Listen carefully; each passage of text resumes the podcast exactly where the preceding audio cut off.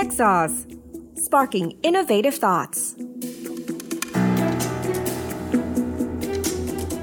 In-depth executive insight from leading companies on how to manage challenges of a rapidly changing world. This is Exec Insight. คุณนัสุดาคะอยากจะให้ช่วยแชร์หน่อยค่ะว่าโอไลออนเนี่ยคืออะไรแล้วในเชิงของโครงการที่อยู่ภายใต้ OR เนี่ยเกี่ยวข้องกันอย่างไรบ้างค่ะ อย่างแรกเลยคงต้องพูดถึงบริบททางธุรกิจนะคะ เราพูดกันมานานแล้วว่าสิ่งแวดล้อมทางธุรกิจเปลี่ยนแปลง เปลี่ยนแปลงเร็วเหลือเกิน แต่ว่าปัจจุบันเนี่ยต้องบอกว่าเปลี่ยนเร็ว แล้วยังไม่รู้ว่าจะเปลี่ยนไปทางไหนอีกค่ะนะคะเพราะฉะนั้นท่ามกลางบริบทที่ต้องเรียกว่ามันผันผวนก็แล้วกันนะคะ OR เองก็ทราบว่าต้องมีการปรับตัวนะคะจากเดิมเนี่ย OR ก็มีหน่วยงานพัฒนาธุรกิจอยู่ในองค์กรอยู่แล้วนะคะแต่เพื่อให้การตอบรับกับการเปลี่ยนแปลงนั้นเป็นไปอย่าง ทันเวลานะคะก็มีการจัดตั้งโครงการขึ้นมาเป็นยูนิตพิเศษค่ะว่าโครงการ Orion นะคะเพื่อทำให้ความสามารถของ OR ในการที่จะปรับตัวเข้ากับสิ่งแวดล้อมทำได้ดีขึ้น มีความคล่องตัวมากขึ้นนะคะ ดังนั้นหน่วยงาน Orion ก็ถือได้ว่าเป็นโครงการเฉพาะกิจนะคะที่เกิดขึ้นมาเพื่อจะทำให้ภารกิจต่างๆ ของ OR ที่มีความสำคัญกับ OR ในอนาคตเนี่ยสำเร็จลุล่วงภายในเวลา ที่กำหนดไว้นะคะโดยที่ Orion ความหมายของมันก็คือดาวนายพราน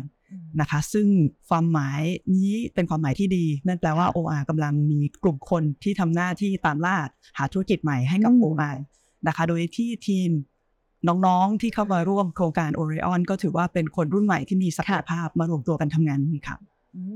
แปลว่าโอไลออนเนี่ยเหมือนคล้ายๆเป็นหน้าด่านเลยนะคะ ที่จะวิ่งเข้าไปหาโอกาสใหม่ๆ ให้กับทาง OR นั่นเองถูกต้องค่ะค่ะ ทีนี้พันธกิจหลักแล้วก็ในเชิงของกลยุทธ์ปีนี้น่าจะเห็นอะไรจากทางโอไลออนบ้างคะถอดมาจากภาพใหญ่ของ OR ก่อนเลยนะคะ คุณผู้มีคงทราบว่าเอ่อ OR มี physical asset ค่ะอยู่มากมายอยู่ทั่วประเทศด้วยนะคะ เช่นสถานีบริการ PTT Station ร้านคาเฟ่อเมซอน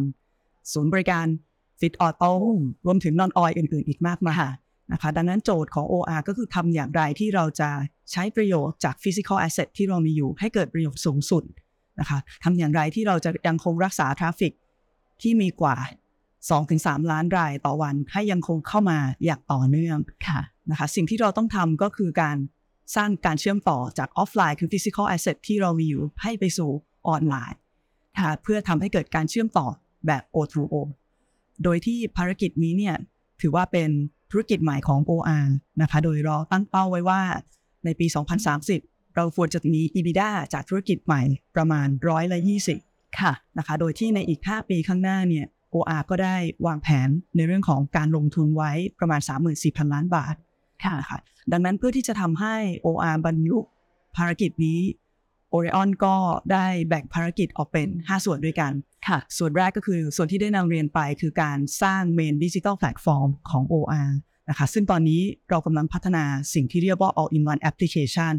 นะคะเพื่อให้เป็นช่องทางหลักในการสื่อสารกับผู้บริโภค ทั้งเรื่องการซื้อขายหรือว่าสร้างความสัมพันธ์นะคะแล้วก็ส่งผ่าน traffic ที่เข้ามาทางช่องทางของ All in One App นั้น ลงมาที่ตัว Physical Platform นะคะทำให้เกิดเป็น O2O อันนี้คือภารกิจแรกของ Orion ภารกิจที่ 2 ก็คือการลงทุนนะคะทั้งในส่วนที่เป็น Physical Asset และก็ Digital Asset นะคะในอุตสาหกรรมเป้าหมายที่ OR ได้ปักหมุดไว้ ซึ่งจากการทำกลยุทธ์ในปีที่ผ่านๆมา OR ก็ปัก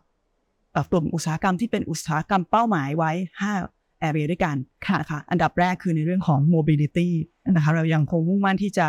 สร้างการเคลื่อนที่ที่ไร้รอต่อนะคะ อันที่ 2 ก็คือ F&B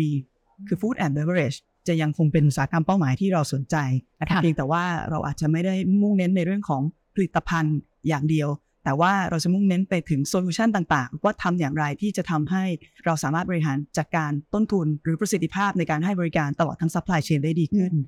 นะคะ area ที่ 3 ก็คือเรื่องของ tourism การท่องเที่ยวแน่นอนยังคงเป็นเรียกว่า หัวใจหลักของประเทศหัวใจหลักของประเทศค่ะถูกต้องค่ะ เราคงละทิ้ง area นี้ไปไม่ได้นะคะควบคู่กันเทรนด์ของการท่องเที่ยวลักษณะในปัจจุบันค่ะบางครั้งก็มีการท่องเที่ยวเชิงสุขภาพนะคะเพราะฉะนั้น health and wellness จะเป็นอีกหนึ่ง area ที่ OR ให้ความสนใจ นอกเหนือจากการท่องเที่ยว เดี๋ยวนี้ผู้คนให้การดูแลให้ความสำคัญกับเรื่องสุขภาพมากขึ้นนะคะ area สุดท้ายก็คือในเรื่องการส่งเสริมคนตัวเล็ก ให้มีกำลังมีความสามารถในการแข่งขันมากขึ้น ที่เราเรียกว่า empowering SME ค่ะค่ะอันนี้เป็น 5 area ที่เอ่อ OR ปักไว้เป็นกลุ่มอุตสาหกรรมเป้าหมาย ซึ่งสิ่งที่ Orion ได้ดำเนินการก็คือ เราจะเจาะไปในแต่ละอุตสาหกรรมเป้าหมายนะคะแล้วก็ดูว่าทั้ง ecosystem เนี่ยมีผู้เล่นอะไรบ้างตั้งแต่ end to end นะคะแล้วก็มองว่ามีธุรกิจย่อยใดบ้างที่อยู่ใน ecosystem นั้นๆ แล้ว OR เองมีความสนใจในธุรกิจ ชิ้นใดบ้างใน ecosystem นั้นๆนะคะเมื่อเราปักหมุดตัวธุรกิจย่อยที่เราสนใจบางทีเราจะเรียกว่าเป็น puzzle ที่เราอยากได้นะคะเราก็จะมาตัดสินใจว่า การที่เราจะมี puzzle ชิ้นนั้นเนี่ยเราจะลงมือสร้างเอง หรือเราจะร่วมลงทุนกับอืม partnerนะคะหรือเราจะแค่ partner กันเฉยๆ เป็น strategic partner ในการที่จะที่จะ develop synergy ร่วมกัน อันนี้จะเป็นวิธีที่เราทำค่ะค่ะ area ที่ 3 ที่เป็นพันธกิจของ Orion ก็คือเพื่อให้เรามีขีดความสามารถ แล้วก็อยู่ใกล้กับเทคโนโลยีใหม่ ๆ อยู่เสมอนะคะเราก็ขยายขอบข่ายการทำงานไปที่ startup หรือ venture capital นะคะเพื่อที่จะทำให้เราได้ใกล้ชิดกับ flow ต่างๆ ในตลาด แล้วก็มีความอัปเดตทันการอยู่เสมอค่ะนะคะลำดับทีสี่4 จะเป็นเรื่อง soft side ละค่ะทำอย่างไรที่จะทำให้ OR เป็นองค์กรที่สามารถสร้างนวัตกรรมได้จากภายในจริงค่ะๆนะคะสิ่งต่างๆ ที่เราเรียกรวมๆว่าคือ innovation culture นะคะไม่ว่าจะเป็นเรื่องของโครงสร้างองค์กร ระบบการบริหารคนค่ะระบบการบริหารผลตอบแทนอย่างไรเพื่อสร้างแรงจูงใจ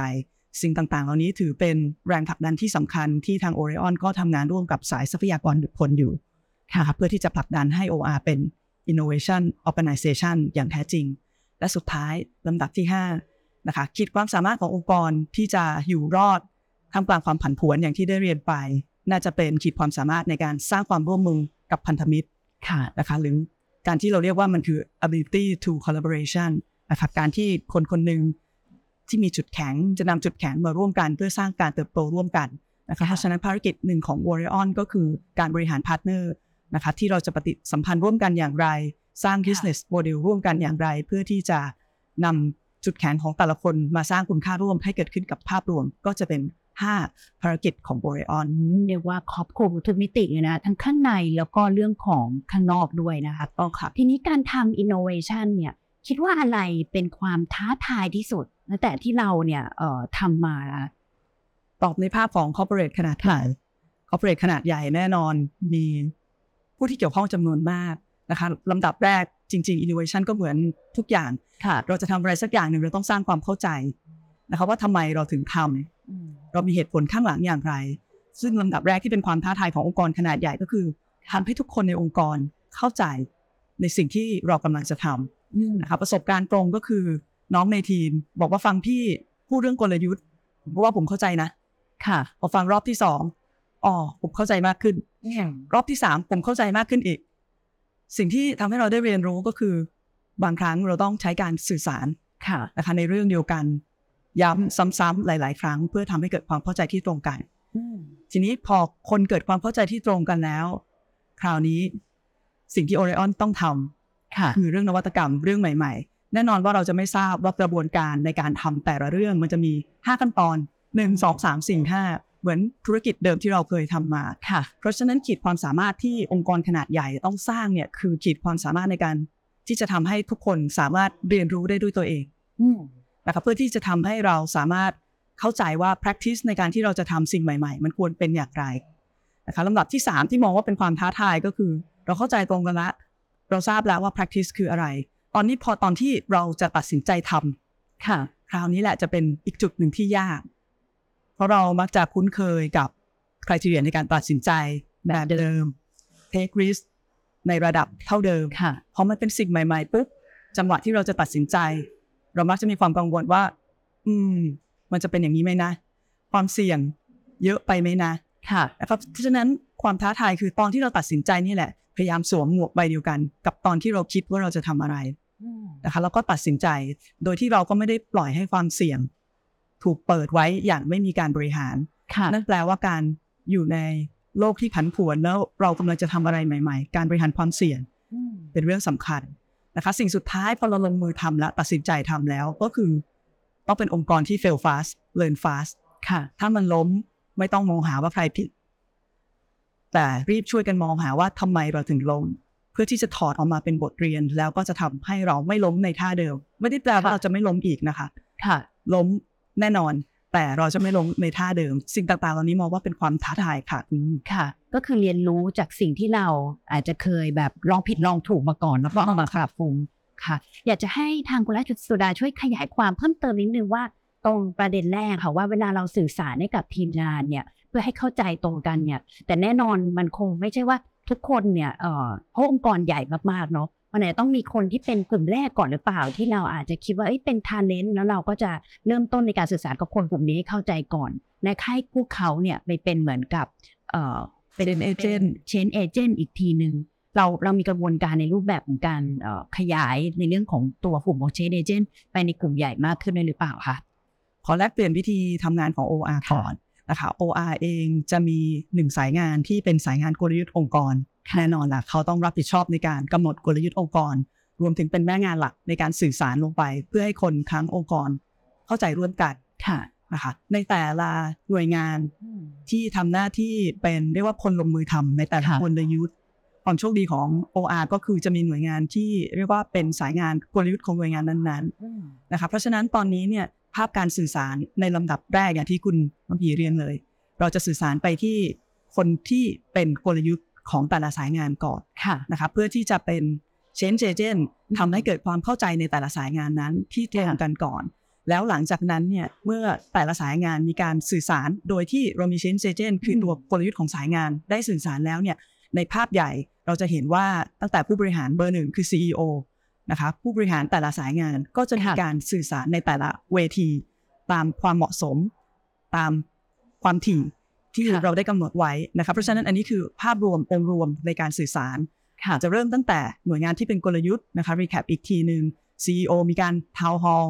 นะคะมีการแจ้งในที่ประชุมคณะทำงานผู้บริหาร management committee ซึ่งนั่นแปลว่าเป็นหน้าที่ของผู้บริหารแต่ละคนที่จะต้องไปสื่อสาร ทำความเข้าใจในแต่ละสายงานของตัวเองร่วมกับกลยุทธ์ค่ะอีกครั้งหนึ่งค่ะอืมอันนี้คือเราคุยในเชิงของมิติข้างในแล้ว ทีนี้อยากจะคุยในเชิงของมิติข้างนอกบ้างค่ะ เพราะว่าทาง OR เนี่ยก็มีไปลงทุนนะคะ หลากหลายบริษัทเลยทั้งที่เป็นเทคแล้วก็นอนเทคด้วย อยากให้ทางคุณนัทสุดาช่วยแชร์หน่อยว่า มีโครงการไหนที่เอ่อเห็นซีเนจีที่แบบเห็น make impact ในช่วงระยะเวลาเอ่อปีสองปีที่ผ่านมาที่เริ่มเป็นลงทุนตอนนี้อยู่ค่ะ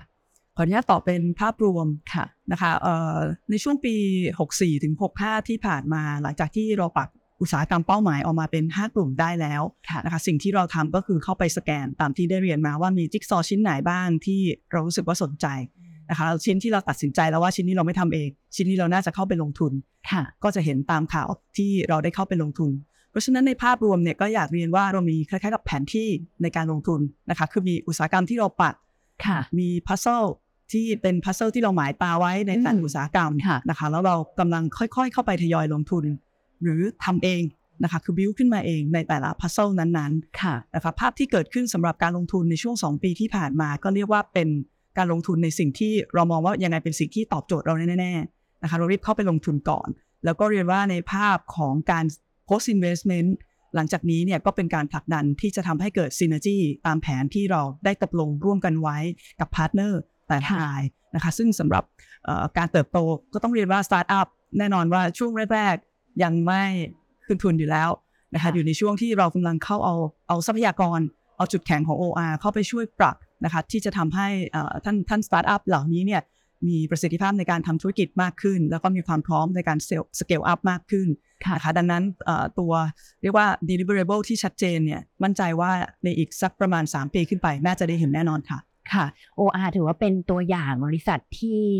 มี innovation นะคะ แล้วก็มีการทำ transform ในข้างในด้วย แล้วก็รวมถึงที่จะไปลงทุนเนี่ยหลากหลายธุรกิจเลยทีเดียว อยากให้ช่วยฝากอะไรกับองค์กรอื่น ๆ ที่ตอนนี้กำลังมอง OR เป็นหนึ่งในแม่แบบที่เขากำลังจะ อุ้ย เนี่ย looking for เลยค่ะ คือแบบ อันนี้คือเคสที่เป็น case stu dy ที่น่าสนใจ แล้วก็รู้สึกว่าอยากจะฝากอะไรให้กับพวก corporate เหล่านั้นค่ะท่ามกลางความผันผวน นะคะ การที่เราจะลุกขึ้นมาทำอะไรสักอย่างหนึ่งด้วยตัวเราเอง น่าจะเป็นการยากที่ประสบความสำเร็จ หรือเราอาจจะประสบความสำเร็จได้แต่คือผ่านไป 20 ปีแล้วซึ่งนั่นแปลว่ามันคงช้าเกินไปค่ะนะครับเพราะฉะนั้นขีดความสามารถที่สำคัญขององค์กรที่อยากจะเชิญชวนให้ลองโฟกัส ก็คือขีดความสามารถในการพัฒนาความร่วมมือค่ะนะคะ การหาพาร์ทเนอร์ที่ใช่ในการที่จะมาทำงานร่วมกัน เอาจุดแข็งของแต่ละคนมารวมกันค่ะนะคะแล้วก็สร้าง value ให้เกิดขึ้นให้เร็วที่สุด อันนี้น่าจะเป็นขีดความสามารถที่องค์กรขนาดใหญ่ น่าจะต้องมองหาค่ะนะคะอีกจุดหนึ่งก็คือความที่เป็นองค์กรขนาดใหญ่ เวลาที่เราทำงานกับองค์กรขนาดเล็ก แน่นอนว่าเราต้องระมัดระวังตัวเองนะคะไม่เอาความคิดของเราไปกำหนดทิศทางในการดำเนินธุรกิจของคนค่ะตัวเล็กนะคะคุณธรรมจริยธรรมในการดำเนินธุรกิจเป็นสิ่งที่ OR ให้ความสำคัญค่ะนะคะเพราะว่า OR ตั้งใจที่จะเติบโตร่วมกับทุกคนจริง ๆนะคะ แต่สิ่งที่ corporate ขนาดใหญ่อาจจะอยาก address ไว้สำหรับ SME ก็คือ SME มักจะกลัว หรือ startup มักจะกลัวว่าเอ๊ะการที่ธุรกิจขนาดใหญ่เข้าไปลงทุน เรียกกันตรงๆภาษาบ้านๆก็คือ จะมาครอบเขาจะมาอ่า เอาของเราไปทำมาเองเอาไปทำหรือเปล่าค่ะอันนี้อยากแชร์ค่ะเพนพอยต์ขององค์กรขนาดใหญ่ก็คือไม่คล่องตัวถือว่ามีค่ะทราบอยู่แล้ว เพราะฉะนั้นสิ่งที่องค์กรขนาดใหญ่มองหา คือคนที่จะมาช่วยเราลงมือทำค่ะนะคะเพราะฉะนั้นการที่เริ่มมีความกังวล ซึ่งเป็นสิ่งที่เกิดขึ้นได้นะคะว่าองค์กรขนาดใหญ่พอเข้ามาลงทุนแล้ว จะเอาไอเดียเราไปทำหรือเปล่า